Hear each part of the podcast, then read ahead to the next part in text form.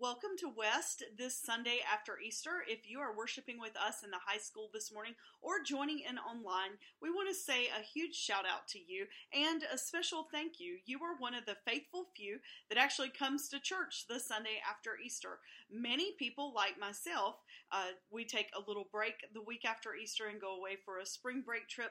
So the fact that you are there worshiping together this morning, we really are grateful and we appreciate it.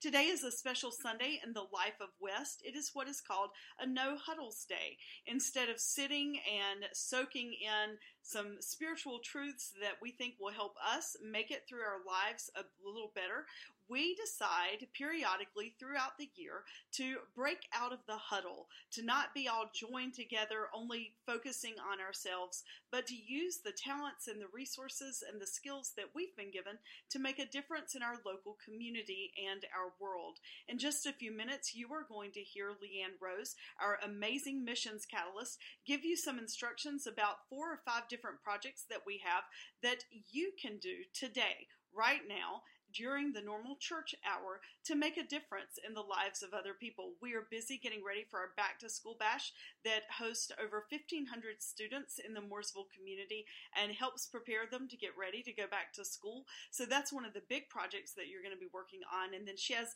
a couple of other things that you can do today as well that will that will I hope be an enjoyable experience for you. But also it is in keeping with the teachings of Jesus Christ. One of the things that he told the disciples after his resurrection, but before his final ascension into heaven, was to go and make disciples over all the earth.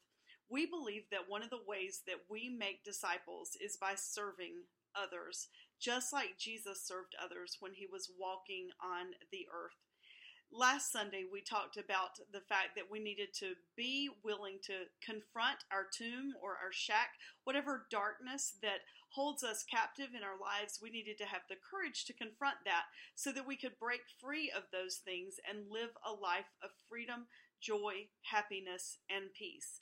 Today, I want to close with a story by Søren Kierkegaard. He was a Danish philosopher, and in trying to teach the people what it meant to truly follow Jesus Christ, he told this story, this analogy about some geese. So I want you to bear with me for just a minute because it's a little bizarre to tell a story about talking geese, but the story actually has a point. He says that these geese were enclosed in a farm a farmyard, and the farmyard had tall walls all the way around it. So the geese that lived in this farm farm were actually very happy. They were content. They had enough to eat. The the grounds were sufficient for what they needed.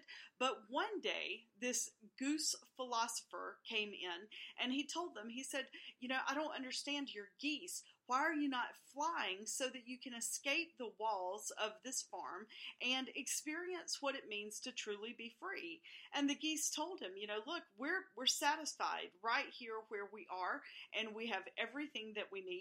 And the goose philosopher said, But do you not know that there is so much more out there for you?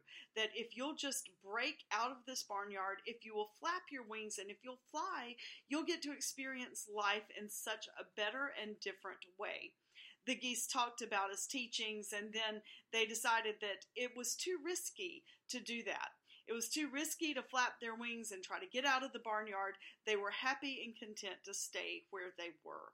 One of the challenges that we have as the church is to not be content with where we are. That's why West does seek and strive to be a missional church. That's why on days like today, it is different. The message is very short, it's via video, and then we really seek to be intentional with using all the resources that we have to make a difference and make other people's lives better. That's risky because it's different. Church feels like it ought to be when we come together, we sit and then we listen and then we go home. But following Jesus was so much more than that. So that is why West seeks to be a missional church. I'm grateful that you choose West to be your faith community. I'm really grateful that you came to church today. And I also invite you now to hear Leanne and take a few minutes and go make other people's lives better. When we do that, we really are breaking out of the tomb and we are walking in the ways of Christ. Thanks for joining in West today.